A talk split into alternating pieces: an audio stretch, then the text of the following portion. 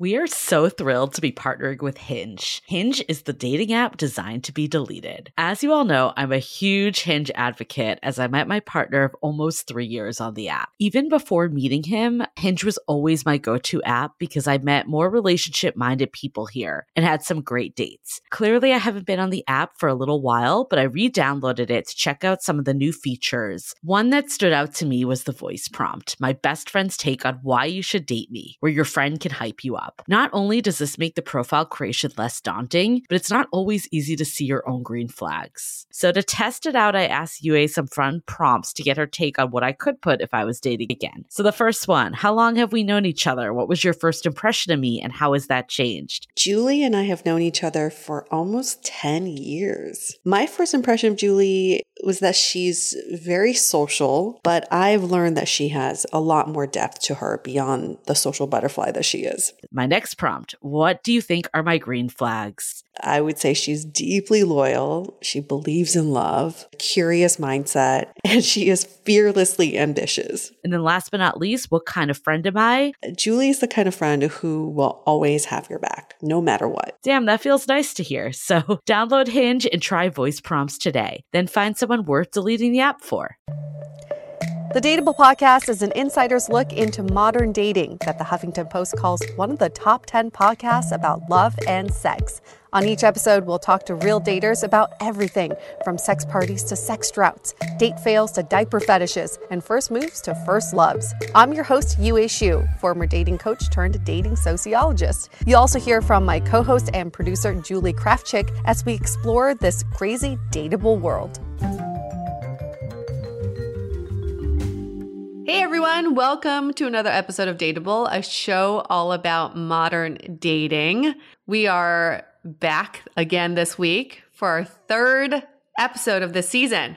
Yes. The season has been so killer so far. People keep telling us that, but definitely feel like we've gotten some really great guests this season. Including our guest for this episode. His name is Matt, and we're about to embark into this discussion about the differences between hetero sex culture and gay sex culture. Obviously, we're not speaking for everyone in these two right. groups, but it's an interesting discussion to get one person's point of view on some of the key differences. Totally. And this stem because Matt Matt was an old coworker of mine, and we were just like talking about the podcast, and he kept saying how he was just like baffled by hetero views on sex. Like, and he grew up in a super Catholic household, so he like definitely has some theories of his own about why, um, you know, sex culture is the way it is. And I was actually listening to the Armchair Expert, that mm-hmm. podcast, mm-hmm. and they mm-hmm. had Emily Moore. Yep, they had Emily Morse, who's like a really renowned Sex with Emily, and she was went into into like it was all about basically how sex is like literally the one thing in the US culture that we just do not talk about. It's like so shameful, it's so like shame ridden. For whatever reason, even in 2021, there's still a huge stigma about talking about sex in predominantly straight culture. And in gay culture, there's just very different views on sex. So we thought it'd be a good topic to kind of explore the dichotomy between the two. You know, when you travel, I mean, I always hear this when I'm in Europe. Uh, all the men always say like American women are the most promiscuous. They yes. always they always say that, right? But then they come to the US. I've had multiple guy friends tell me they move to the US and then they start dating girls in, you know, Americans and they're like they're so prude. They're just nothing like they are when they're abroad. So there is a disconnect because we are kind of prude in this culture, but when we mm-hmm. go abroad, we kind of just let let it all go and we are a lot more sexually free that way. So I do think there is something that we're not exploring here. And I'm glad that we're having this very open sexual discussion. Yeah. Or even if we're not prude, because I don't think that like everyone is prude, like, you know, like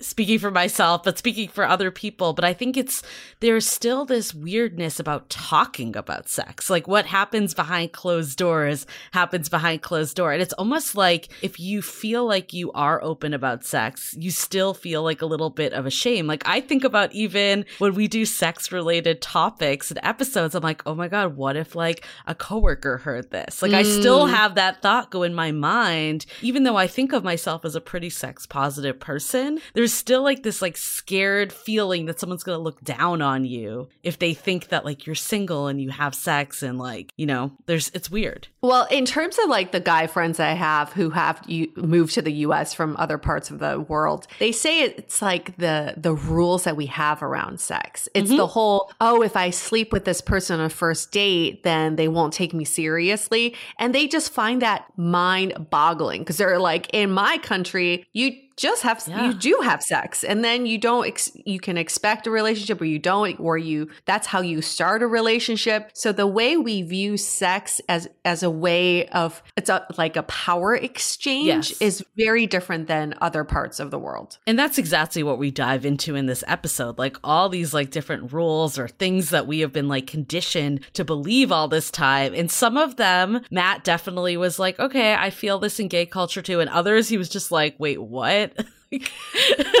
he was like totally blown away. So we'll let you all hear the episode to hear all the different ones and what he thought about all of them. Again, it's one gay man's perspective. We're not speaking for all gay men and but there are definitely some things that we recognize of just having two men versus like a, a female male dynamic, right? Like out of default. And this could be also very different if we talk to two women in lesbian relationships. One thing though, I think that was super interesting that we did fully get to go through because there was just honestly so much to unpack in this episode. But we start, he touched on it a little just about like testing with sex.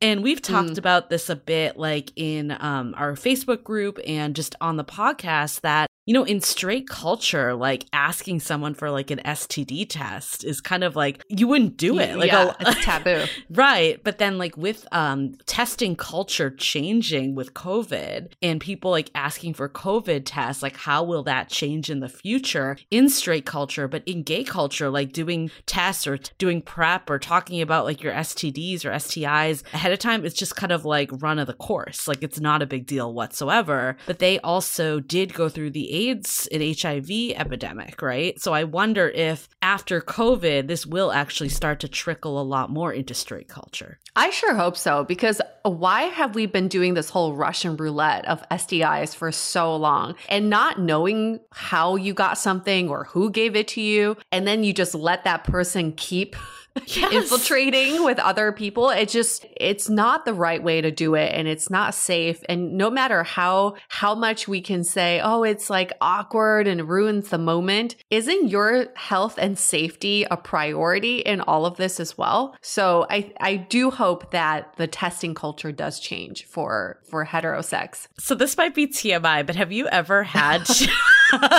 Don't you love when it starts that way? Have you ever had to have the conversation with a partner and tell them that you had an STD and basically tell them to get tested? Because I have and it's super fucking awkward. Well, tell us about it.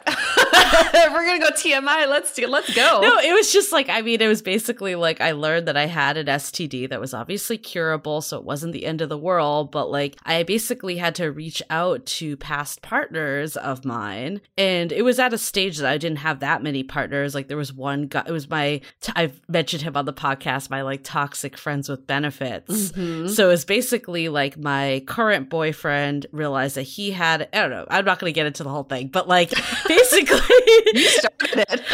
well, I'm not gonna get into the whole piece of like how I found out. But anyways, it basically came out that like it probably was from my side and there was really only one person before my current boyfriend. So it wasn't like I had to go through like a whole list of people. Like it could have been a lot worse. Like I think about that Sex of the City episode where Miranda calls like every last yes. person talking about chlamydia. So it wasn't like that. But I was not exactly on like good terms with this friends with benefits because we were like good friends and it really just went downhill. And I remember like messaging him on Facebook because I had deleted his number. Like, because I was like, oh, can we like chat on the phone for a few minutes? I want to like ask you something or like bring stuff up. I didn't want to like say what it was through Facebook Messenger.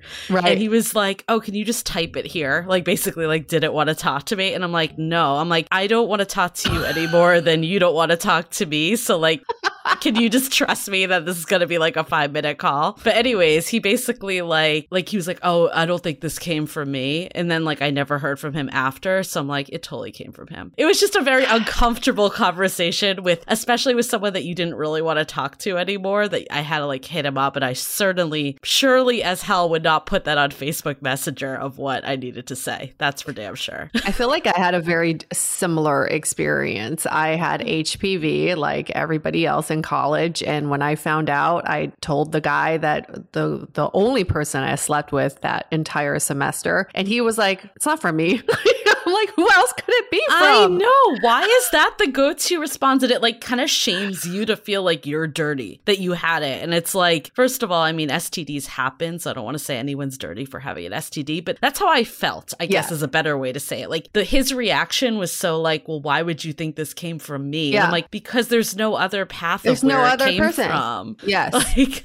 And we didn't use protection. Think about right. that, dumbass. Exactly. So yeah, but I think there is this fault, and this actually kind of goes into COVID, but like in straight culture, I definitely feel like I'm much better about this now. But like there was a sense of trust that I had, like with this friends with benefits. We were not exclusive, yet we were friends. So I was like, mm. oh, like I totally don't need to like use protection. He's fine. I'm fine. I know him. And I kind of feel like that's like mm. COVID now. It's like, oh, they're a friend. They don't have COVID. I don't need to wear a mask. But that is like a false sense of security. There's really nothing different between your friend versus some rando on Tinder. Nothing. Absolutely nothing. And people will say whatever they want to yes. make you feel comfortable. and and they maybe sometimes they actually think that's the truth too because they haven't been tested. They just assume so. Mm-hmm. It's just one of those like really awkward conversations. I mean, I I remember when I was dating, I would just be like, "Hey, we're not going to use protection. Just want to make sure that we're only sleeping with each other, right?" And of course, they're like, "Yeah, of course." But yep. who I mean, who knows? I can't verify that. I do want to say though, this friends with benefits that I bring up, he did reach out recently when the New York Times article came out. Oh, I was like, because he, he, finally finally admitted um, that he had the STI. I'm pretty sure. years later. Yeah. I was like, this has been like a good five years. No, more. It's been like eight years. You know, it was it was a nice message. I'm like, you don't know how much um material you've given on the podcast. You really have ch- changed so much. You are so influential as the mistake I would never do ever again that I learned so much from. So thank you. thank you next. oh my, I did not expect that conversation to go that way. I love it. But let's let's bring it back to something that's not so TMI. We just had the most exciting, interesting, uh, oh. amazing virtual event, the most dateable competition. It was our rendition of a virtual co ed pageant, per se. And we had six contestants, three judges. It was one night. It happened last week. And it was probably the most fun I had, I had in a really long time. I looked forward uh-huh. to it. Julie and I both dressed up in sparkles. The judges dressed up. The contestants had wardrobe changes. It was one of those nights that I, I felt like it was an award ceremony. It was just so fun. It really was. And I, I do want to commend you again because I think that you really did pull a lot of weight in this because I think this is like, this is what lights you up. I could definitely see of the things we do. You love, love, love shit like this. So I'm so glad we were able to do it. And you did such a great job managing all of the contestants and judges and all of that. And I was blown away by the contestants. Like, I don't know if you had a little more insight because I know you've been primarily the one talking to them, but like, I just did not, I don't know, this stuff can be amateur hour sometimes. Like, I knew they were obviously vetted. Like, we got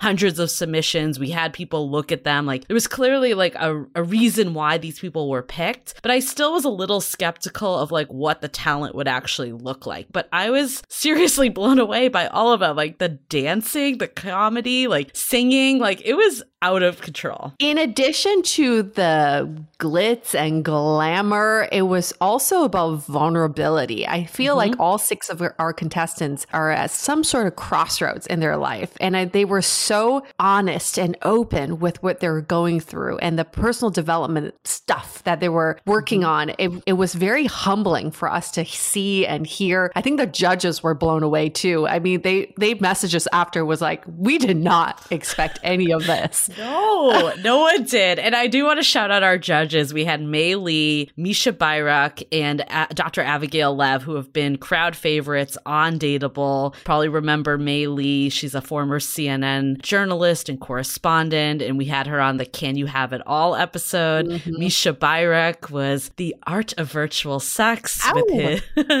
and he runs like virtual sex parties and more of like, you know, sex positive communities. And Dr. Abigail Lev is the schemas expert, like how you're wired for relationships, our top episode of last season. We talk about her all the time. So we had like this like A plus roster of judges. And I feel like they all complemented each other in so many different ways. It was just absolutely magic that happened when we had all three of them giving commentary and everyone has such a different take and commentary. It was just, it made the night so magical for me. And I got to hand it over to everybody who put themselves out there. It was a very mm-hmm. courageous thing to do. We had lots of people on this, on this call. I'm going to call it on this call, but it was actually part of the show. and the audience, I mean, the chat was on fire. People were just like, what is happening? I did not expect this. So for all six of our contestants, congratulations for, for putting your heart out there and opening yourself up to everyone who was part of this, um,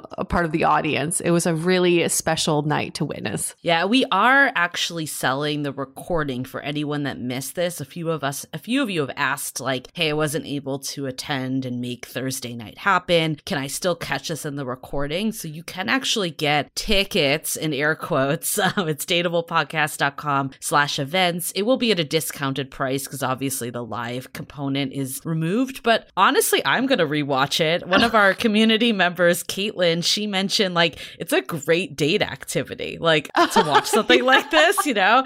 And like one of our other community members, Shelby, like she mentioned, like she's like, this is the live event we've all been craving the last yes. year. And like it, it was so clear, like how much we've missed like comedy, live music, dance productions, like, you know, but also with heart. Like it wasn't mm-hmm. just like a, like a talent rundown. Like there was just so much dynamic to it. That was, it was just so much fun. I'm going to, well, I want to do a screening of it, you know, invite a few people virtually and watch it again over and over again. Really, it was just such a fun night. So I can't wait for any of you who missed it to to watch it, or for anyone of you who wants to relive that night, because I certainly do. Should we reveal the winner? Should we wait till next week to reveal the winner? I think we should reveal the winner. Okay. I think if you're part of the community, you already know. Congratulations to Brian Clark, or should we say Tinifer? It was a, a joint effort. You'll know what we mean if you watch the show. Uh, he uh, he won. He Mr. Brian Clark is most dateable 2021. He really surprised us with his vulnerability, and you know, for that first round, it was all about showcasing why you're dateable.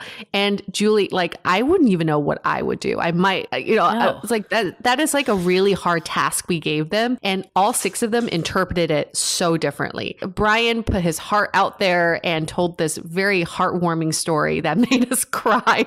We were Julie and I were crying within like yeah. 10 minutes of the show. I know. I was like, my ma- I did makeup for once and my mascara is running.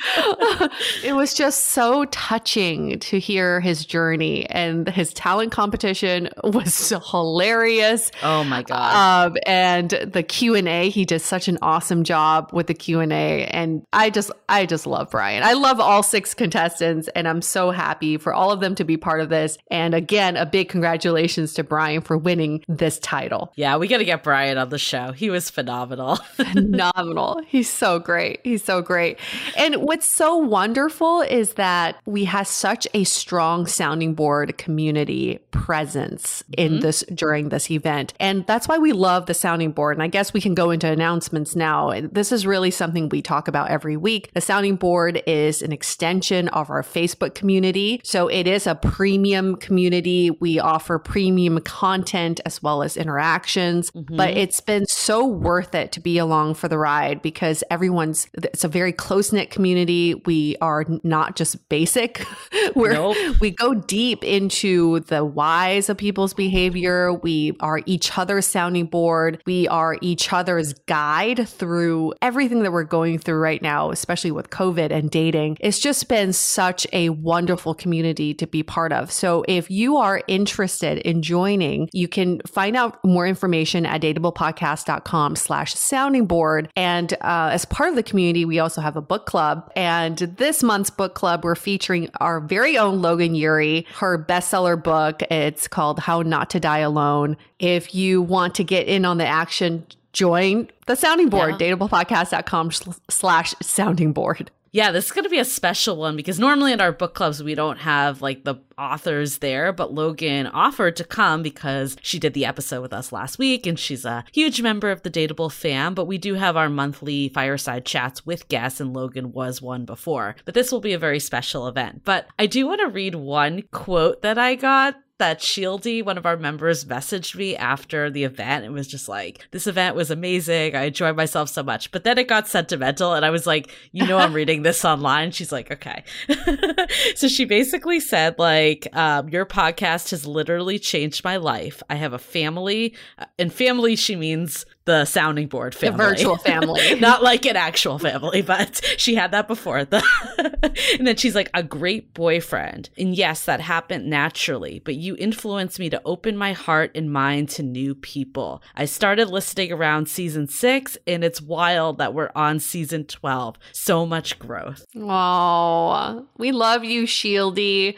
And also, you know, we are the ones who put the information out there, but you're also the one receiving receiving and you have yes. to be open to receiving this information. Some people are not at a point in their life to receive this yet, and that's mm-hmm. perfectly okay. But that's why we love the sounding board because it's a group of people who are at the exact same phase in their lives to receive this and to grow with this information. So we mm-hmm. appreciate all of you so much. When we love you, Shieldy, we really, really do. You are family to us. Awesome. Okay. Is that enough for our announcements? Oh, yeah. Just one very last thing. There is a little confusion. So I just want to clarify. We do have the general public Facebook group, which is Love in the Time of Corona, and then the sounding board, which Yue just mentioned. So anyone can join Love in the Time of Corona. Well, I shouldn't say anyone. As long as you're a listener, as long as you fill out the like the quick questionnaire, we're trying to like not have it be like total internet randos, but you get what I mean. It is a free group to join. As long as you tell us a little about yourself, we'll admit you. And in that group, group. It's like, you know, the basic stuff that happens with Facebook groups. There's posts, all of the um, people can ask questions. Our moderator, Janice, does like recaps of the episodes. I mean, it's a really great community. People love the time, love in the time of Corona in itself. But the sounding board is kind of like where the true magic happens. That's where the happy hours are and podcast discussion groups. That's where people like chat via video. That's when like the real friendships start to form. But also, there's the ability to go to the events that we have, like the most dateable. It won't won't be that that that was kind of like our flagship big event for the year but we will we do have our every month we have workshops or fireside chats with past dateable guests. So that's all within the sounding board. Fabulous all right. Well, we really like to thank our sponsor, BetterHelp, for making this episode happen for the new year. What are some things that you like to change in your life to find more happiness? What do you think is preventing you from achieving your goals? We think the simple answer is prioritizing your mental health. We at Dateable are huge fans of therapy, and BetterHelp can match you with your own licensed therapist and connect you in a safe and private online environment. So I was able to start communicating with my therapist in less than 48 hours. It's super super fast. They're committed to facilitating great therapeutic matches, and it's more affordable than traditional offline counseling. Their licensed professionals specialize in everything from stress, New Year's resolutions, anxiety, trauma, depression, and grief you name it. They will help you through it. For the new year, we wish for all of you to live a happier life. That's why, as a listener, you'll get 10% off your first month by visiting our sponsor at betterhelp.com slash dateable. Join over 1 million people who have taken charge of their mental health. Again, that's betterhelp, H-E-L-P dot com slash D-A-T-E-A-B-L-E. And we have another message that's from our podcast network called Frolic Network. We love to feature some new podcasts for y'all to listen to that we've really enjoyed. This one this week we want to feature is Tea and Strumpets. Tune in to hear two friends discuss all the steamy details of the Regency romance genre. So, what is the Regency romance genre? I had to look this up, Julie. It's a subgenre of romance novels set during the period of the British Regency or the mm. early 19th century. Now, traditional Regencies feature a great deal of intelligent, fast paced dialogue between the protagonists and very little explicit sex or discussion of sex. Mm, interesting. Mm. So, join them each episode as they take a trip across the pond and into the past in search of swoon worthy happily ever afters. They talk about all your Regency favorites like Julia Quinn's Bridgertons.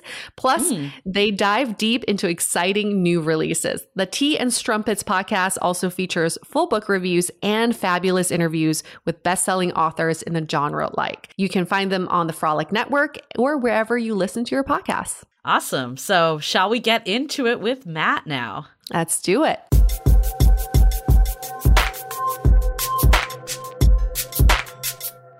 All right, so we often talk about how we all view sexuality a little bit differently. We talk, we view sex a little differently, but we've noticed there are some drastic differences between the way we view sex, hetero views on sex, and gay views on sex. And our guest today is here to represent one voice of that, but it's a very interesting discussion to basically flip your perspective on sex and see what other people are thinking. So we have Matthew Beier. He is in in his late 30s. He lives in San Francisco and he's been there for seven years, originally from Duluth, Minnesota. Oh, I didn't know there was a Duluth, Minnesota.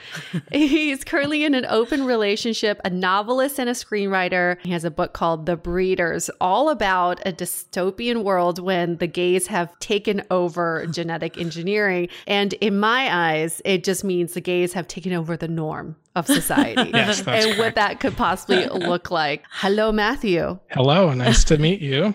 And hello, Julie. Hello. Yeah, so Matt and I know each other. We are friends, and this whole thing kind of came about because I was ta- we were talking about the podcast, and I was kind of sharing like the scandalous stories that we've talked about, and you're like, wait you know, like I just had like a casual six way the other day. Like this is like, like what? Like, you know, we, I remember you being like, I'm fascinated by just like what's deep down rooted in sex for hetero folks. So we were like, we should do an episode where we talk about just like how you view things, how we've seen things. And like, again, it's one person's opinion. We're not going to say that you represent all gay men, but we also have pulled our community too. So we've gotten a few other voices too for okay. straight folks and for gay folks. So I think it's a really interesting convo. And like as we're polling our community, it got me even more excited to do this recording. Yeah, it'll be interesting. And yeah, I just want to say, you know, I again just one person in the gay community, um, but I did come from the Midwest, yeah, to yes. San Francisco, where it's an entirely different world. So I've kind of seen both sides of it and also a ton of different types of people. So not everyone likes to be as open uh, in relationships or in discussions as I do, but I kind of think this topic is very important because I think people shove it under the rug so much, but they're still doing all these things or having all these thoughts secretly and then they don't admit to it or are ashamed of it and I'm kind of fascinated by the the creation of that culture where it comes from. Is it religious, you know, created by religious culture or, you know, all of the above. So it's a topic I'm very interested in. That's a really hefty topic for sure. I want to bring us back to and we can all share sort of like when did you first come to realize what sexuality was? Because I I was a horny kid, but I didn't tie it to sexuality. I was just totally. like I love touching myself. I love putting a pillow between my legs and that's yep. hot, like that feels good. But I didn't call it sex, you know, because I was like, yeah, six. I didn't know why. Basically, in middle school is, is when I tied it all together by reading a book called Do Over, where hmm. this it's a book written for tweens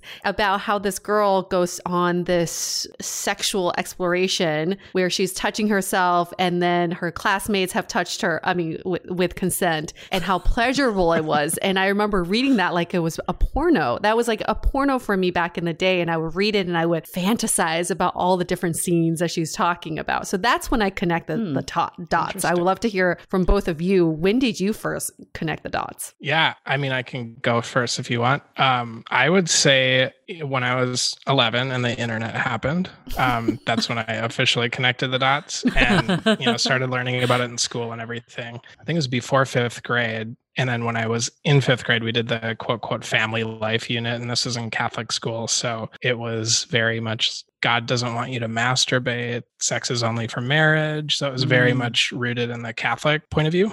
Yeah. Um, so I, of course, was very ashamed of it. But I did want to comment. When I was very young, I used to watch wrestling and like really like oh. the muscly dudes, but I didn't know why. Again, it was just mm. like, you know, I had no idea what that was. But I think combining that with the kind of shame associated with growing up Catholic with that point of view. But I, in my adult life, kind of look back on that and, you know, everything felt so guilty and wrong. Had it been a healthier culture, in my opinion, of mm-hmm. saying, no, this is okay. Like you're a person and everyone goes through this, that would have been a very positive experience. And I think a lot of, at least gay kids coming out today, I know a few in the Bay Area who they have a much easier time of it um, because it's okay. And it's, that's just how people are. So it's a kind of different, different experience than what I had. But Wait, I don't know if I know this, but did you have any sexual experiences with women or was like your first nope. one with men? I'm a virgin. Okay. Definitely. a virgin just no, with women, yeah. just I'm putting that much, out there. Yeah. but you yep. never hooked up with an Asian girl because that's the gateway. no, I didn't. No, I had one girlfriend. She's a wonderful human being. And looking back, I still feel just bad that I wasn't brave enough to come out in mm. high school. But we only kissed once and it was super awkward. You're like not doing the it kiss for itself me. was, you know, she's wonderful, but my brother's friends were like, "Why aren't you kissing her? Why don't you kiss her? Why don't you kiss her?" And it was a whole year of that, and it was just I was mortified the whole time, and that was just you know it's okay my yeah.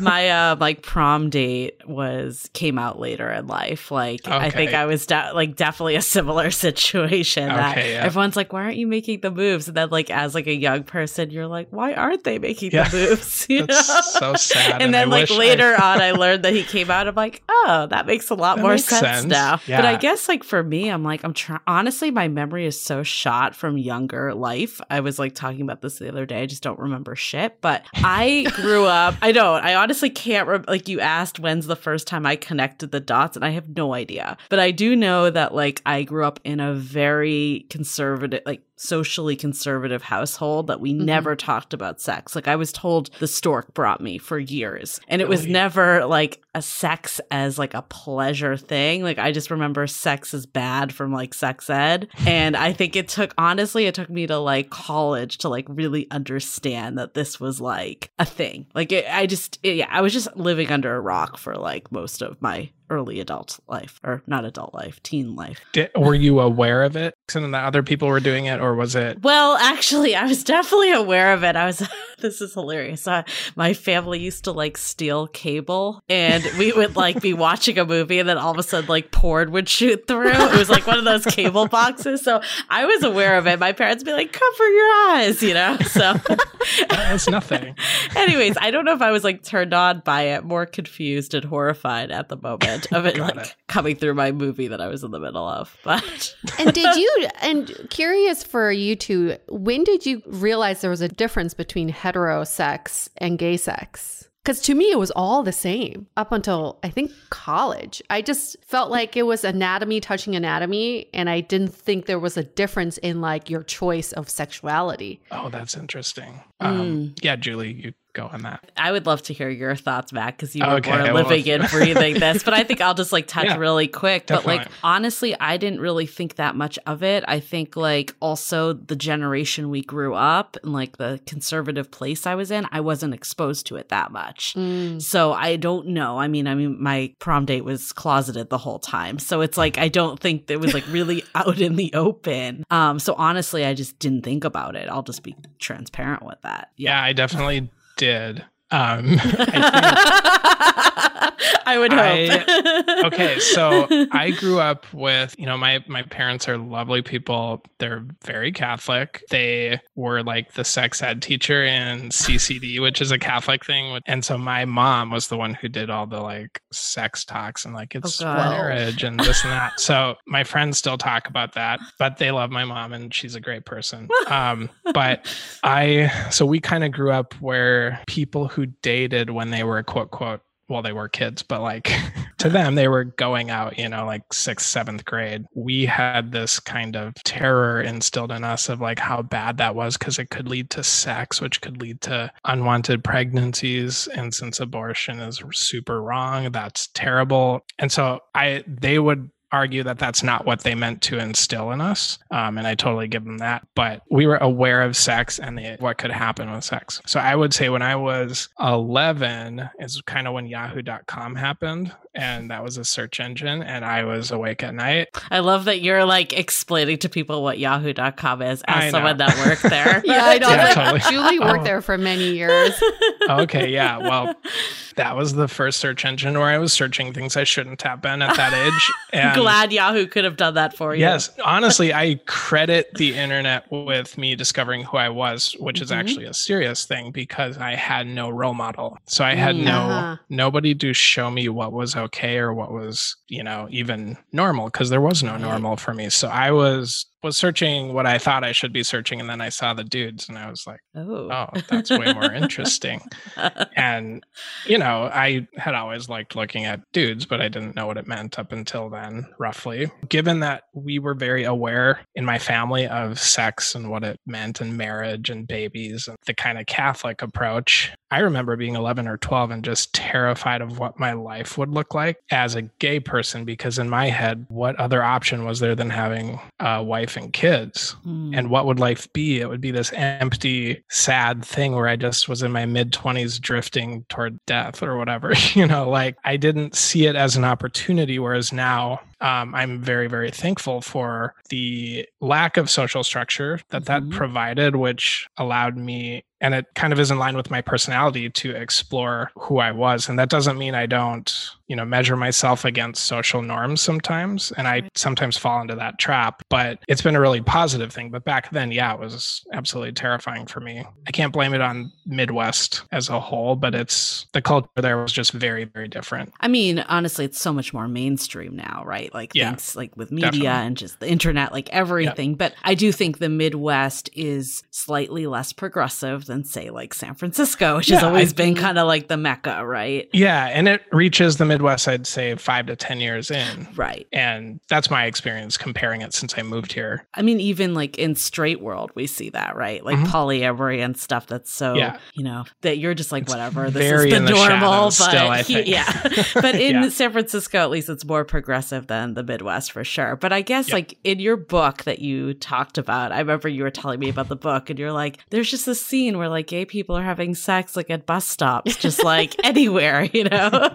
And yeah. um, I'm curious, like, what are kind of like your main perceptions of the difference between gay sex and heterosex? Well mechanics aside i would say like um well in the book when i talk about that it's kind of a satire and it was inspired by the national organization for marriages ad campaign equating gay marriage to this coming storm so i was writing that book with the intent of poking and prodding. So I was like, what's the worst thing that could happen? And that'd be like public sex at the bus stops and you know, and it would be a normal thing that everyone would see. So um that's where that came from. But that said, I it's definitely removed from reality in the sense that right. that's a crime and you go to prison and you know but you go to san francisco for folsom street fair which i've actually never been to but i was been to the the before party thing at the leather store which isn't usually my thing but the party was really fun. Anyway you see people doing roughly the same thing and it's totally fine. And san francisco i would say uh, it's kind of normal. People wouldn't bat an eyelash as much, I don't think, that sort of thing. No, yeah, people are just like yeah. walking naked on the street. Yeah, and it's like and it's fine. Oh. And why is that a shameful? Yeah, thing? we're like, why no is he not exposing his penis? It's weird. he has pants on. Yes. But I do remember when I first moved here, I was like, "What is going on?" And yeah. honestly, it does usually tend to be gay men. Like, not to generalize, yeah. but it does. So, like, which, yeah, I agree, and I think I can only speak from my own perception of that phenomenon. A lot of us spent our much of our lives being in the closet or not being able to express ourselves or something. And this is kind of or San Francisco rather is like a safe haven, I would say, mm-hmm. for gay people. And and there is a reason my aunt, when I was 12 years old, was making fun of gay people out in San Francisco. And it was known even in the Midwest that mm-hmm. San Francisco is where people went to and they were all gay and it was mm-hmm. people said that to me when i moved from boston. They're like are you gonna become a lesbian now? I'm like what? Are like you gonna choose to be a lesbian? Are you? yeah. yeah. i'm like no i'm just yeah at 25 i'm just gonna decide because i you know like what the fuck? Because people I, decide I, I, never thought about san francisco being a haven for lesbians. It was just an ignorant comment. Lots of those in the world and i'm probably gonna make many tonight so we'll see. I'll try not to but yeah i think regarding the the fact that there's like public sex and the gay thing i i think i can only link it to the fact that people feel safe being a little more out and out there here versus elsewhere maybe um mm-hmm. and also i think there's the element of gay people have to come out and tell people and say hey look this is my sexuality in a way that straight people don't because it's kind of understood, I think. Right. So I think the experience of being gay and having to not just wear it on your sleeve outwardly every day, but have to announce it because other people will just otherwise assume you're straight or make a rash judgment that you're gay, even if you might not be, you know, because mannerisms or all these things that they think represent gay well, yeah, we have a few. Sure. Yeah, we have a few scenarios that we at least we've come. We feel are there's shifts. There's differences between mm-hmm. perception uh-huh. between straight and gay folks. We'll kind of run through these different scenarios, okay. but would love your take on them. as obviously, again, single like one person. We're not saying that you represent gay folks overall, but like just your experience yourself, and then also with all the people in your life that you've observed too. So I guess I'll kick off the first one. I think there is something that's really interesting with um hetero sex like views on sex. There's like this exchange for power essentially that like women don't want to sleep with men too early cuz then they'll lose interest. Like men also that like we've talked to people in our community too that they were saying like I don't want to feel like manipulated by a woman because she's like holding out sex. So there's like a lot of like weird power dynamics that play into sex opposed to two people just like enjoying their physical time together. Yeah. Like, do you ever see this in like gay culture? No, I want to say, and again, this is just me, but I've that's a kind of foreign concept to me. I'm just thinking here if I've ever experienced anything like that. I think it tends to be more like a handshake and then you get to know each other. So you hook up first and then get to know each other. And I could see maybe uh, in a relationship, it's not really a power play, but there is like yes and no dynamics. Like if you're not in the mood or something and you can say no. And I actually think, in my experience in the gay community and relationships, it's kind of, it is hypersexualized in a lot of ways that that's sort of standard that I think people both embrace and sometimes measure themselves against, or just, you know, it's expected to just have sex or whatever. Um, and again, not for everybody, but in terms of using that as a, or using sex as a power play thing, that to me is foreign, unless you're fetishizing power play. Mm. And that's a totally different thing. right. Whole, whole um, other yeah. I've had this conversation extensively with some of my gay besties in New York who said, We've always observed that a lot of their relationships that I've seen throughout the years stem from sex. Sex is yes. what kicked off their relationships. Yep. Mm-hmm. But in a lot of hetero relationships, especially mine, I hold off sex to have a relationship. And I remember like going on a date with this guy once and then my my gay best friend came and met up with me after and he's like, "Did you see the dick?" And I was like, "No, I barely I barely saw his face, you know, like we were just at a dark bar." And you mean you like, didn't see the you didn't see the dick on text first? Right. And he was kidding. like, oh, "Why did you even go on the date?" And and then I told him that I was holding out for sex cuz I really liked him. I really wanted to get to know him. And he was yep. like, "Girl, I just don't don't understand. Like, what if his dick is disgusting? it's true. What if it's small? What if he's, ho- what if he it smells? Like, don't you want to know on date number zero before you even go on date number one? And it was a super valid point, and it made me kind of think like, why do I feel like holding out for sex would make the guy like me more? But I guess in your experience, have you ever done any sort of game playing, non fetishized game playing, to make someone like you more or like you? Back. I like how you preface it in not yeah, fetishizing. well, I think I don't not consciously, but I think my own insecurities as a person, I can be very self-deprecating. So I would say Well, I do try to be very sincere in my profiles or whatever because um, that is something I'm attracted to in another person is sincerity and not, you know, playing the game. I don't like when people are not genuine with me, and I can usually sense that pretty quickly. So I would say uh, maybe subconsciously I've tried to present myself in the best light I can. Mm, um, we all have, yeah. Yeah, and I think that's a normal human thing. Um, right. But again, I I don't really relate I don't think off the top of my head, I don't really relate to that concept. Let's take a really quick break and we'll get right back into Matt. Um, Yue, let's take it away with a couple of our sponsors.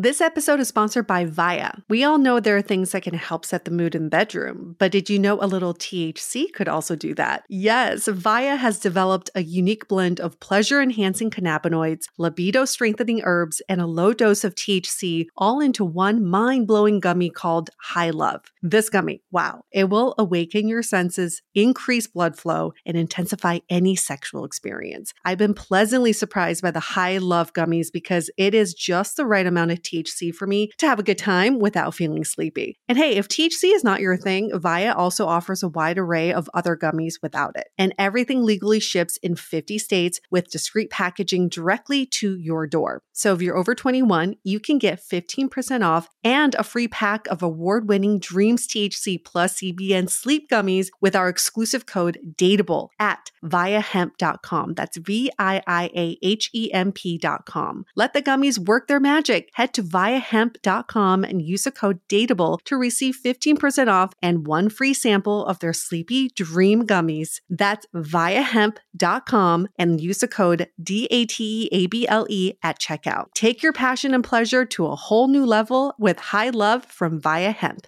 This episode is made possible by Armoire. Armoire makes getting dressed easy. With a clothing rental membership from Armoire, build the perfect wardrobe with brands that are high quality, unique, and recommended just for you. All you have to do is take a five minute style quiz and select items from your dynamic, personalized closet. The styles show up at your door in as little as two days. Then, when you're ready for new clothes, just swap them out. Listen, I live in Southern California. There is absolutely no need for puffer coats or any sort of those winter jackets. But when I travel anywhere else in the world in these cold months, I'm often burdened with the task of getting winter clothes. And now with Armoire, I can just rent my winter wardrobe. It's brilliant. Right now, our listeners can give Armoire a try and get up to 50% off their first month. That's up to $125 off. Just visit armoire.style slash dateable. That is armoire.style, spelled A R M O I R E dot style slash D A T E A B L E to get up to 50% off your first month and never worry about what to wear again. Try Armoire today.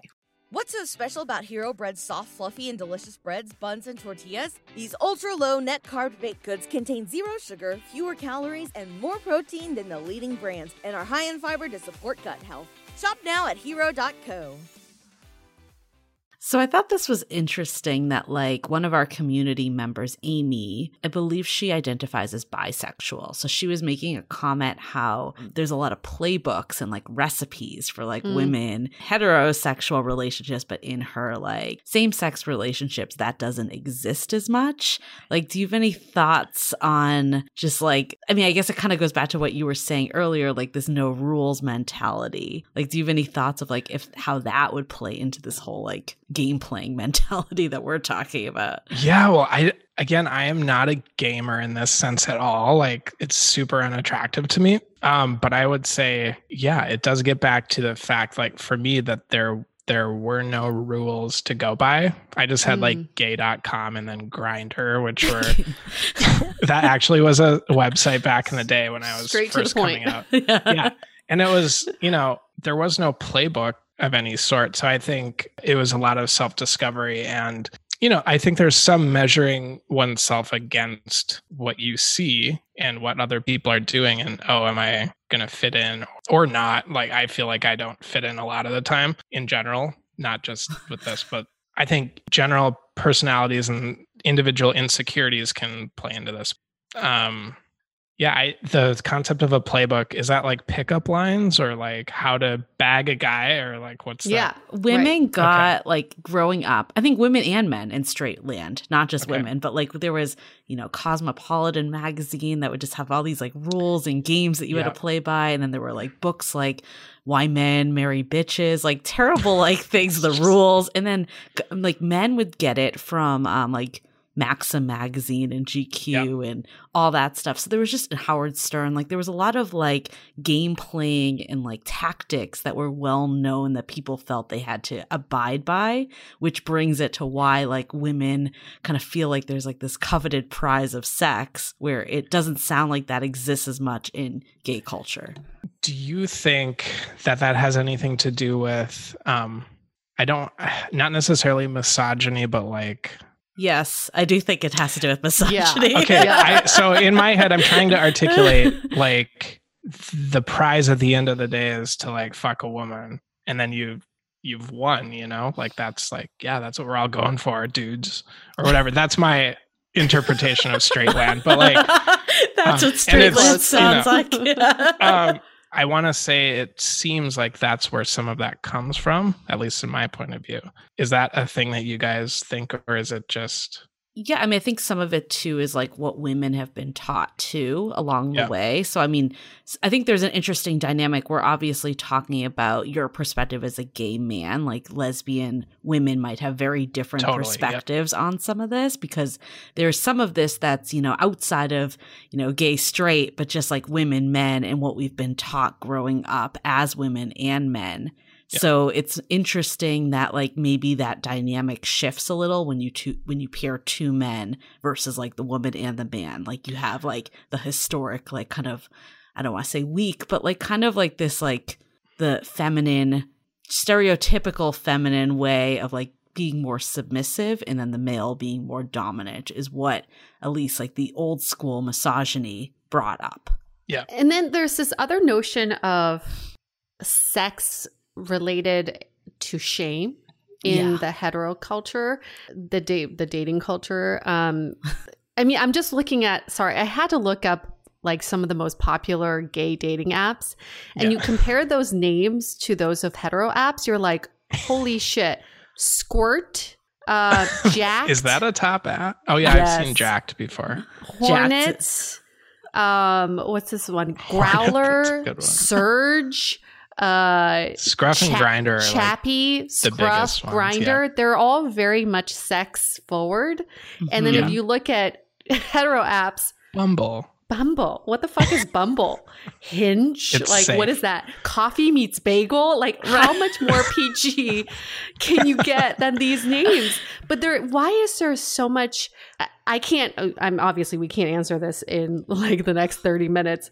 There is still shame tied to Mhm. sex for hetero dating, but in gay dating, there doesn't seem to be that shame attached. So, Mhm. have you i guess my question to you is have you ever felt shame attached to to sex and absolutely oh, Oh, yeah. yes okay, Okay. tell us more. what's your next us more. question I'll, I'll get into that though please expand on that Okay. Um. Well, and if you remember what you're going to ask, I sorry I interrupted you. I was going to say yes, absolutely, and I think it took me into my late twenties to remove that shame. So I had the general Catholic premarital sex shame, Mhm. but since I can't get truly married in the Catholic church, which I'm not part of anymore, but back then I knew I could never get married. So on top of that, being gay was this quote, quote, unnatural thing. It's, you know, it's not unnatural to be gay, but the act of gay sex is not the Catholic church or, and, it, you know, whatever religion, I don't know. It's not something they embrace. Um, and so that shame, it was kind of a double whammy of shame. So I think as I was exploring, and as a teenager, it was just like the internet and porn because that's what was there. Um, I never had the courage to, I don't even know where I would have had sex when I was that age. Um, there were some people in high school, but I was also super closeted. So I was trying to deflect at Yeah. all turns, you know? So yeah, the the shame thing, but I wanted to touch on the fact that I think coming out again, it's kind of about the we have to come out. So therefore you you have to put this part of yourself forward and uh, there might be some link and i'm can't pretend to be scientific about it but between that type of shamelessness and purposeful shamelessness to try to be proud of who you are it's almost like saying no i'm not going to be ashamed of this. And then as that progresses in culture so um and i'm just kind of thinking through this right now but in culture i think that may have it's very possible that apart from just putting two guys together where guys are kind of pigs a lot of the time and then you just exponentially increase that um, there's no real give and take from the sexes or whatever you know maybe combined with the fact that we did have to be more open about our mm. sexuality so therefore we're going to fight that shame that followed us up through childhood um, so there's there's a lot of I think baggage there, um, at least for me, and probably not for kids who grow up in a very, you know, warm, welcoming environment. I hope not for them. And, but yeah, for me, I think there's baggage attached to it that was something to overcome, uh, which then kind of opened the doors to not having to feel ashamed because that was no longer part of who I was or wanted to be, if that mm-hmm. makes any sense. That's so interesting. It's like, I mean, there's definitely the shame even in straight land, right? Of like mm-hmm. growing up thinking sex is bad, like I mentioned, or when I mentioned, like I thought like the stork brought me, right? So it's like this ha- has been like this closeted piece in even straight world too. But I think at least what we see, and this is interesting because I feel like you would think in like 2021 that this wouldn't be a thing anymore. But like when the woman does sleep with the man too soon, there is this feeling of shame, like I did something wrong. And that kind of goes back to like those playbooks and all that stuff we were talking about earlier. Like, do you ever feel that type of shame or is it more just the shame from like growing up? I would say at you know in the beginning of my adulthood it would it's probably it was probably more similar to that in the sense of this is bad sex is bad i shouldn't have let myself do that um, except at the same time i was having a great time and i slowly realized uh, you know maybe that's okay and i think sorry can you repeat your question no i mean i think straight people have similar. I think maybe we just took a little longer to get there because I mean, I think obviously sex now is more out in the open than it was even like five, ten years ago, but it's still not as out in the open as it is in gay culture. At least that's the perception that I have. Yeah, um, I would I would agree on that. And in terms, yeah, in terms of the shame factor, I think it's it was for me very intertwined with the internalized homophobia that I grew up with. So I it's it's hard for me to separate that experience. Um, but I definitely did feel it. You know, as I got to realize that oh, a lot of people are doing this, and oh, maybe it's maybe it's okay, and oh, I just met friends doing this. Like, okay, you hook up once and then you see each other again. It's like, oh, cool, let's hang out. And you had mentioned this earlier, like meeting friends through sex. That's been my experience so often I can barely count. like having friends and people I really care about long term, whether they're just peripheral Facebook friends or they actually become close. Mm-hmm. Um, I'm really close friends with one of my semi exes, I want to say. Um, he was living out east when I was in Minnesota. And now we're, we text almost every day. And he's one of the best people I know, and multiple other friends like that. So I think as I witnessed a positive result of sex, I was able to slowly detach these shame, like shame related ideas, if that makes sense. Mm. That's mm-hmm. interesting because I feel like with I don't know, I don't hear as that many people like having sex with people and staying friends at, in like straight world. Yeah. Like yeah, I feel like that rare. Yeah, it's like okay. definitely one of those things that it's more like you keep it separate. Do you think that has anything to do with dating, family, like I feel like there's a potentially different paradigm that sex is obviously linked to family creation. And I, I wonder if maybe that's related to that. Yeah, I was going to say, I think it's never the guy that doesn't want to stay friends. Right. It's usually the women who are like, I'm not comfortable. And you said something earlier that piqued my interest too was the give and take dynamic of um, I put in the context of heterosex mm-hmm. is that I think a lot of women, speaking for myself here, is I feel like I'm the taker and I'm taking it in. And um, it's like sex almost puts me in danger in some ways because there is a body part put into me.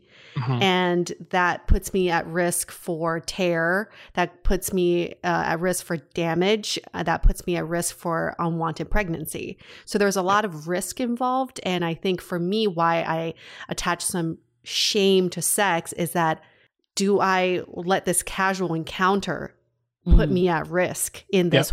Yep. And it's it, to me, it's biological that this is, you know, that they're putting me in danger, and I I chose to be put into this position. That brings up an interesting point. I think one of the differences with the casual nature of this, I think one of the differences with the casual nature of sex between guys versus maybe men and women, there is a safety factor to consider and i think that's that's a huge thing. And i think it shouldn't be discounted. You know i have a little sister well she's not little she's 30 something now in new york she'll always be the little sister yeah. you know she's been uh she's had to just people on the street say things to her and like to make actions. And it's stuff women go through all the time which is just horrendous. At the same time i say that if you put a bunch of gay guys at a street party, everyone's checking each other out and like right. have a hand on the small of your back or wherever else very quickly. You know, mm-hmm. so I say it's terrible when it's my sister or a woman. So there's a double standard there that I'm actively trying to acknowledge. But uh, yeah, I think safety. That said, it's also a thing in gay culture. You know, I've had situations where I put myself in a situation that I regretted after, and there, mm-hmm. you know, whether you call it assault or you call it an accident or you tell yourself it wasn't an assault. I've struggled with those things too that I think women go through a lot more often. There's differences there that have a that need to be acknowledged. I think um, just because it's just reality, if that makes sense. That kind of brings us to our next one that we have is that like in it's kind of like taboo to talk about sex in straight culture. Like if you were on a first date and a guy, like at least as a woman, if a guy was talking like overtly sexual to you or talking about sex, you would kind of label him as a fuck boy or like a player or, you know, and just like I, I like see Matt is just like cracking up. But I feel like what we've heard from folks in our community too that are gay that this is just like like it's on. Like it is like hypersexualized from the start. Like one of our uh, members Ryan was saying like I actually look for those conversations conversations where it's not all about sex yeah. because like I can have a conversation with this person. So I'd love to hear your take on the difference. Oh God. yeah, well, I think it's hilarious. And what was making me laugh is like on Scruff or Grindr on the regular, I will get instead of a hello, or maybe you get just a hi, and then a dick pic, dick pic, dick pic. Oh my god! Or profiles will be, you know, I'm like, like seven and a half cut, uh, girth four inches or whatever. And, you know, like bottom or top or I am HIV negative, HIV mm-hmm. positive, I'm on PrEP. All that stuff is super forward on the mm-hmm. apps, which I think is actually great. So that to me, it's just, and so I was thinking on this straight day, it's like, I was just thinking of a guy would easily sometimes be like, well, how big are you? Or what's your, you know, like that would be a conversation topic. I think it's easier to hide that behind an app though let me say. Mm. So in person, unless you're at a bathhouse, I think it's probably a little harder to just at least I'm speaking for myself here, but I have a fear of rejection generally as a person. I think a lot of people do. So I think in person I tend to be I put walls up really quickly. And I think it's a fear of rejection thing. But yeah, I think yeah, it's a very different thing in gay land. And I think I think it's constructive because it gets it all out of the way very quickly. Mm-hmm. Um, and again, you know, you hook up, you make friends, maybe you have dinner parties together or whatever. But I was going to say regarding your comment about uh, the community member who is saying that you know he waits for the actual conversations to happen um, that's what happened with my partner and again i said i look for uh, sincerity in people as an actual human thing that I'm attracted to that's right human and not necessarily sexual. And so, you know, with my partner, he we had real conversations early and we actually didn't meet until I think 4 months after we first started talking mm. um there was another guy in between and all that. But then we actually did and um the moment I realized wow, this is somebody I want to spend time with was just second time we hung out, which yes was a hookup, but it wasn't actually he started just telling me about his day at work and Mm. so that to me meant a lot and i'll never forget Mm. that um, and it Mm. wasn't just about sex. So i do think you know i don't know if we can swing this relation in terms of concept but there are a lot of barriers you can put up with by just having sex and being shallow about it and like oh you didn't see his dick size before you went on a date? Why would you even do that? Like that totally is a thing and i've heard so many conversations like that i do think that is kind of shallow in the sense of and i'm not saying that in a bad or good way. I'm just saying like there is more to life than just sex. So as hypersexualized as it can be um, we're also still just people. So i think that's an important thing to realize too. But i do think i'm a person that also enjoys the freedom of a much more open sexual atmosphere and i think it's much more healthy you know than being ashamed of it and keeping it all like hush hush so Have you ever heard the phrase fuck like a man told to a woman? no not told to a woman that's interesting We hear that. I mean, I think it was on Sex in the City, and I think it was on. Um, it's been in numerous like media and shows and all that stuff, and I've been told that by friends. It's like I think we do a lot of times as women we do equate sex to emotional connection and Yeah. it's hard for us to separate the two. So to reconcile that we've been told well fuck like a man. Just get in get out and don't think about it. Who tells But- you that out of curiosity? Like Who Media. other women or men? Media. media. Media. Yeah. Okay yep. I'm not judging this statement because because it obviously works for some people, but it's really hard for me to separate the two. Even if I tell myself just Mhm. fuck like a man, like I, I can't just do that. What are your thoughts on even that statement? You feel I feel like you're pretty surprised by even a statement like that. well it seems kind of to support the patriarchy of like Mm. i don't know of like putting it putting it all in the man's man's point of view again hmm in terms of what like the way to do it yeah fuck like a man so to me it it discounts your experience and tells you to put a cap on yourself and that to me is kind of maybe harmful that's my initial thought i've never really heard that phrase before so pardon me if that's a pointless thought that i just had Not at all. At least what I've experienced before. It's like hard for me to have sex with someone until I have that emotional connection. okay yeah But it sounds like, I mean, in gay culture, it's pretty common to meet someone right away and have sex. So I'm assuming you don't, yeah.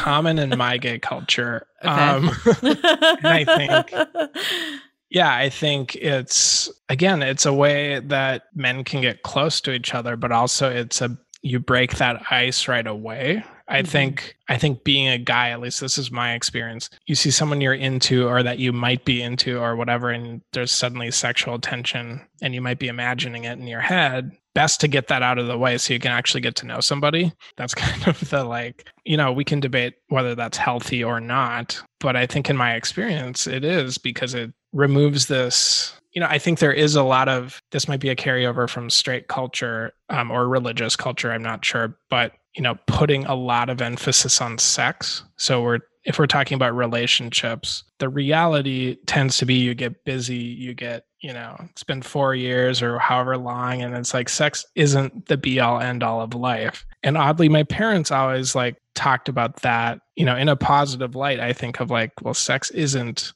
you know, an over focus on sex can be harmful and stuff like that. And I actually, you know, I see their point. Mm. Um, at the same time, with Catholicism, you know, I grew up where there was an over focus on sex in a negative light. So it was kind of interesting that that how like sex in a healthy way was not over focused on, but Right. it was almost the opposite. Yeah, I mean, I think another thing that's been out there too is, I mean, I guess like in a long term relationship, right? Like, do you find, because I think there is myths, and I'm not saying this is true for straight people either, but there's a myth like once you've been in, married, you don't have a sex life anymore, and it all like kind of goes to shit.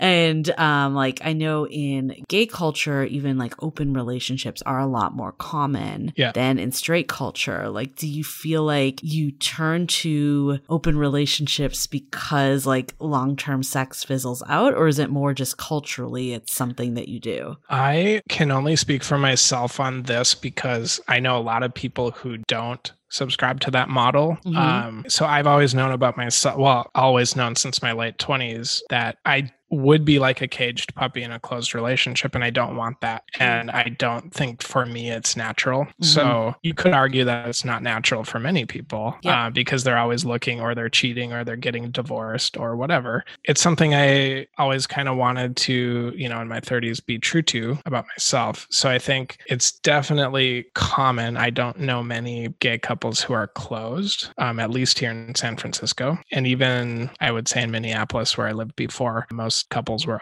open that I knew or closed and cheating on each other. That happened quite a bit. I once accidentally hooked up with two members of the same couple at different oh. times and didn't know it. and then I found out later that they were together. And I was, you know, I felt bad because I was like, oh, you guys were lying to each other. I didn't know that that oh, was shit. You know, so we didn't talk about it, but it was just me processing, like, oh, you know, so there are things like I think there's a vast spectrum of experience in the gay community, but with most pe- people I know, open relationship is kind of a standard. Um, mm-hmm. And it does, I think, free up the, you know, the relationship. Like you're going to ebb and flow with your sexuality, with your partner, and people change. And something we talked about, I think, Julie, in the past is like the um, trust that can be built with an open relationship is an entirely mm-hmm. different type of trust that a closed relationship would, can build. Not better or worse, but I think different. If you know that your partner is out hanging out with some dude or some friend that they hook up regularly, but you know that your partner's coming home to you and like you really are a team together, that's pretty powerful to me. And it's, it does go back to what I said about, or what we were discussing about sex not being the be all end all mm-hmm. of a relationship. Um, and so for me, it's become, it's important for me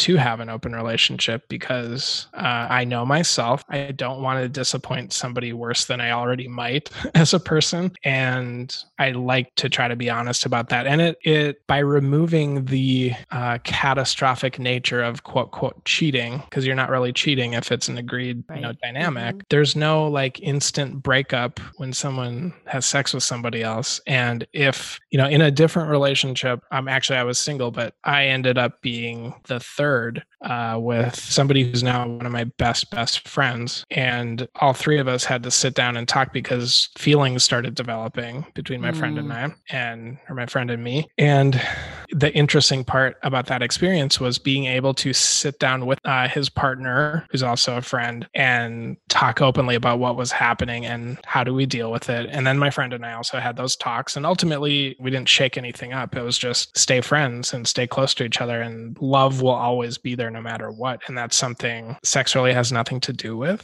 so it was interesting that it started with sex, but it's a it's just a different array of experiences that that I've had by not being as traditional as some other people. So for me, I love it, but it's not for everybody. So, again, we're not speaking for huge populations here. We're only speaking from our own opinion and experiences. But I think there is a lot that the hetero culture can learn from the gay culture as mm-hmm. well. So, maybe we can kick off some takeaways of what we've learned from this conversation. I think a major pick- takeaway for me is I have always tied sex to shame, and I need to get to the root of why that is. And I think you bring up this point of like, look at your upbringing Look at your family. What what were the messages that were given to you? How did they explain how you got to this world? Yep.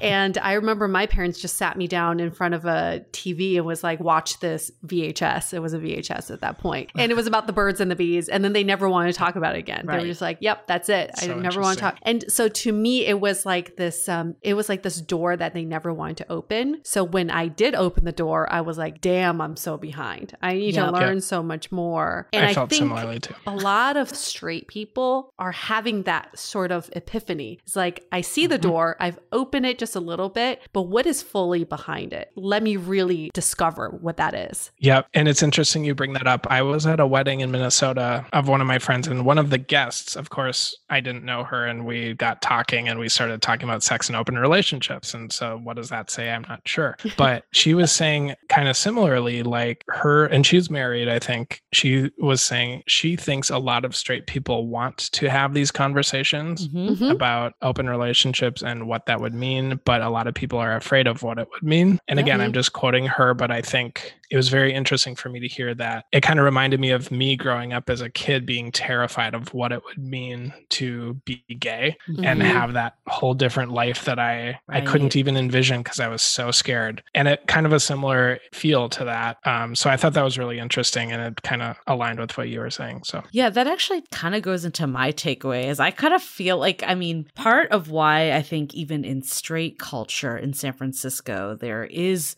more openness with polyamory. Mm-hmm. There is more openness with open relationships and sex as a whole as in other parts of the world and country. And I think some of it stems because gay culture was so prominent here, right? I think there mm-hmm. is like an element that I almost feel like gays are in the future, like your book, right? Tying it full back. We're leading the world and, no, and I think, sin and despair. Just kidding.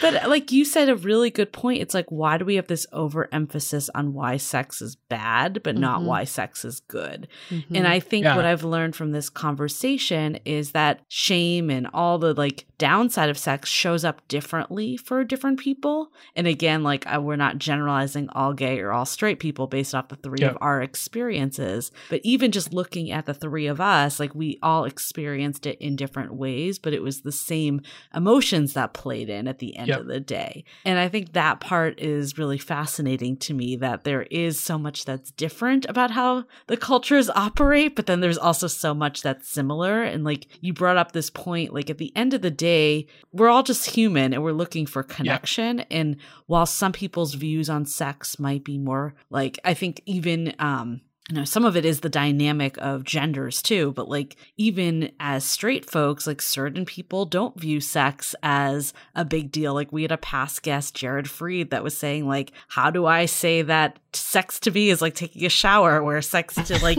you might be yeah. like this like be all and end all and the start of a glorious relationship. and I think the reality yeah. is like everyone just views sex differently, and like maybe there are more overarching themes in different cultures, but also straight folks are the majority too. It isn't a marginalized group. So you're already going to get various opinions yep. within that as a whole too. And I think we are a lot of times with these like, you know, stereotypes like clinging to the past. And I'm I'm hopeful that gay culture is helping us move into a more just, you know, do what works for you type of mode. Yeah, totally. And it's interesting everything you just said and i you know if i have a takeaway it's that we're all in this same boat in different ways mm-hmm. um, so as as different as it can be as you said the emotions we're all kind of the same and right. as quote unquote different as gay culture can be we're still people just like everybody else and straight people are you know in the same boat have the same freedom to explore and it just might not be built into the culture mm-hmm. but i you know it's a spectrum of experience, if you will. And I think, you know, it's, it's not much different, actually. I just think the cultures evolve differently and, you know, you have your stereotypes of all of it. But I think when you get really down to it, people are much more similar um, than we often give them credit for. So, you know, people might disagree with that, but yeah, it's very interesting. Here, here's a wild thought. I just feel like we need to be able to speak about sex more. And we don't do that. we get so shy, we get a little bit uncomfortable. And I also think something happened to my boyfriend and I recently where we sort of talked about each other's sexual history. Like this is something you don't really talk about in hetero relationships. Oh, that's so interesting. You don't want to talk okay. about numbers. You don't want to talk about how many people. you don't want to talk about what kind of sex you've had, what kind of sex you liked. But it dawned on me: how would I know if I want to know everything about him? Isn't this a major part of him that I should also get to know? Like maybe he holds yeah. some sort of trauma from previous sexual relationships that I don't know about, or maybe he likes certain things being done to him because it has been done to him in the past. It's another part of my partner that I should be more open about and learn more about. It was a very uncomfortable discussion, but we had mind blowing sex after. So just saying, I think we just need to just talk more about sex more freely. That's, about yeah, sex. that's so interesting. And do you think um, I was gonna. I had a question. Um, do you think hearing about other people, do you have any insecurities related to that? Um, so many. You know, in my experience, okay, like yeah, in my experience, not you know, you're going to have different dynamics with different sexual partners and you can't always recreate it with you know whoever you're with so i have personally experienced like oh i'm i must be a terrible boyfriend if i feel differently about mm. This thing or that um and i i just think it's interesting like and i was just curious if you had you know any negative associations with that discussion or hearing about that is that difficult to hear about in a and it also might actually open a question to do you guys feel as if you possess each other's sexuality or mm. each other in a way um, mm. and do you get jealous or how does that because i personally don't really have that experience that often I just love at the end of the interview, Matt's like turning the table. Oh yeah, I know you can cut this, and then we're gonna roll into this. his podcast.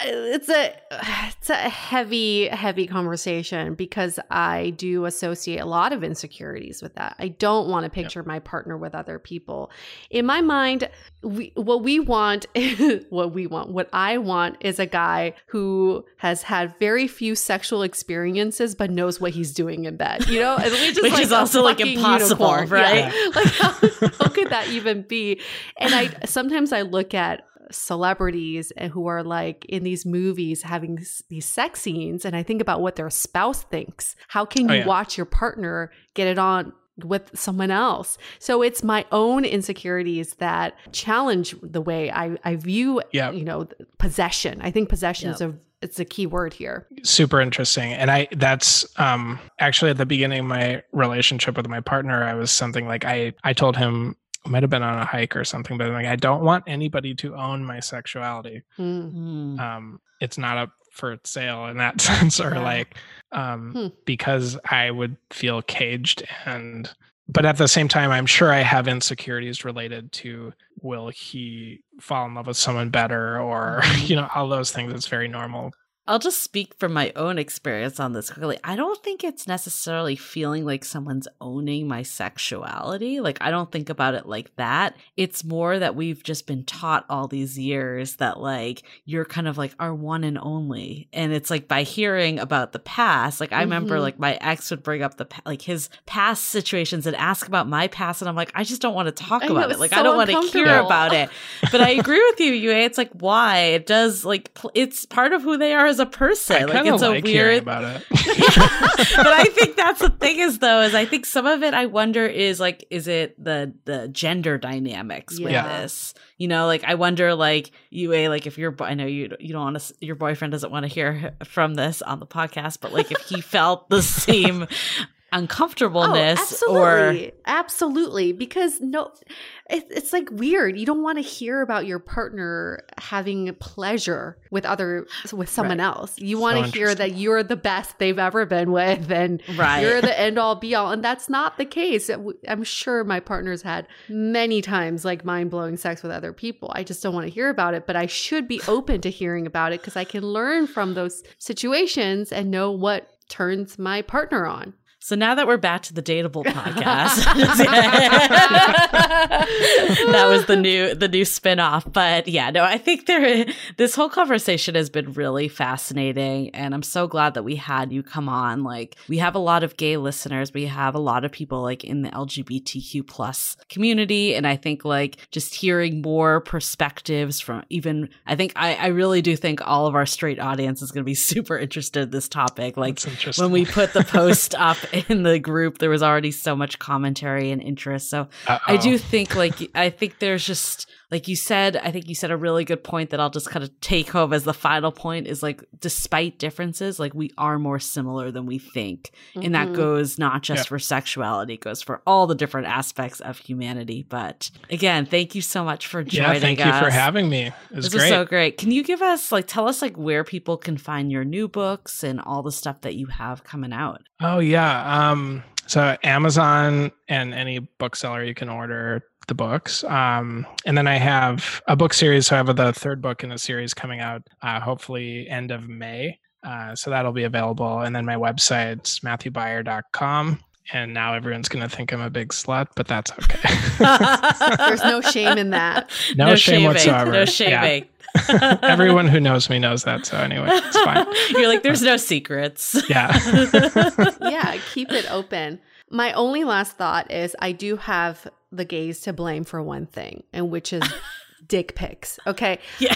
Yeah. I, because you know how this went down. We've always thought about like, what are the origins of dick pics? It was some straight guy trying to get a girl. He's sitting with his like gay best friend or oh, something. yeah. It was like, dude, how do I, how do I get her to like call me back? How do I get some action? And his gay friend is like, just send her a dick pic. I'm telling you, it works every time.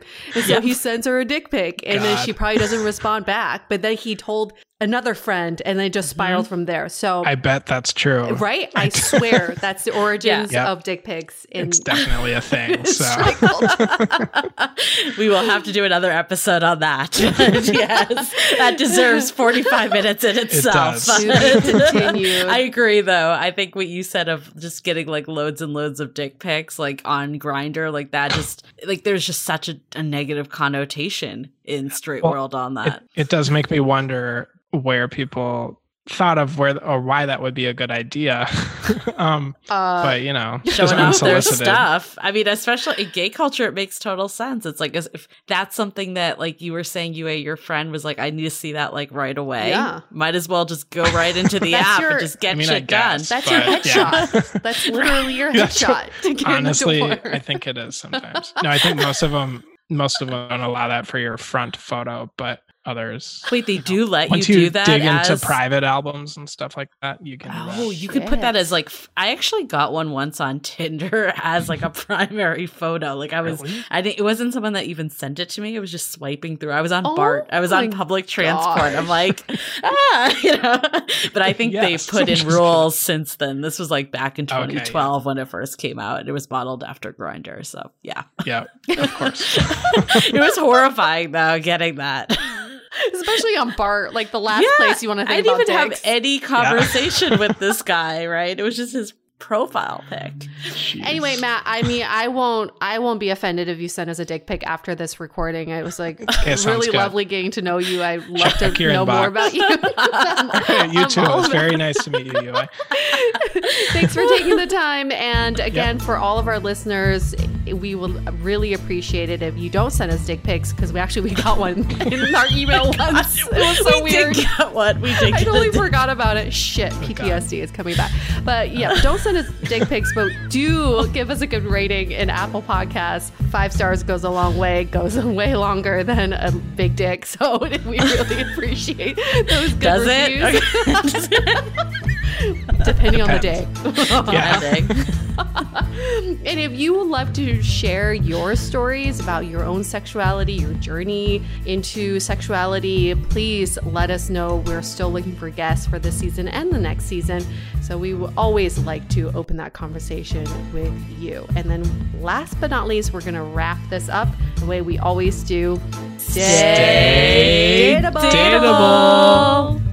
The Dateable Podcast is part of the Frolic Podcast Network. Find more podcasts you'll love at frolic.media slash podcast. Want to continue the conversation? First, follow us on Instagram, Facebook, and Twitter with the handle at Dateable Podcast. Tag us in any post with the hashtag Stay Dateable, and trust us, we look at all those posts.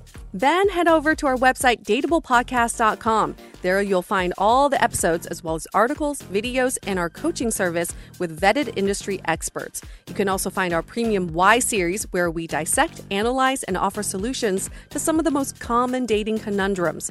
We're also downloadable for free on Spotify, Apple Podcasts, Google Play, Overcast, Stitcher Radio, and other podcast platforms. Your feedback is valuable to us, so don't forget to leave us a review. And most importantly, remember to stay dateable.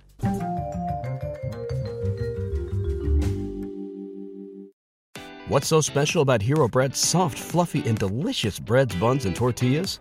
Hero Bread serves up 0 to 1 grams of net carbs, 5 to 11 grams of protein, and high fiber in every delicious serving. Made with natural ingredients, Hero Bread supports gut health, promotes weight management, and helps maintain blood sugar. Hero also drops other limited edition ultra low net carb goodies like rich, flaky croissants and buttery brioche slider rolls. Head to hero.co to shop today.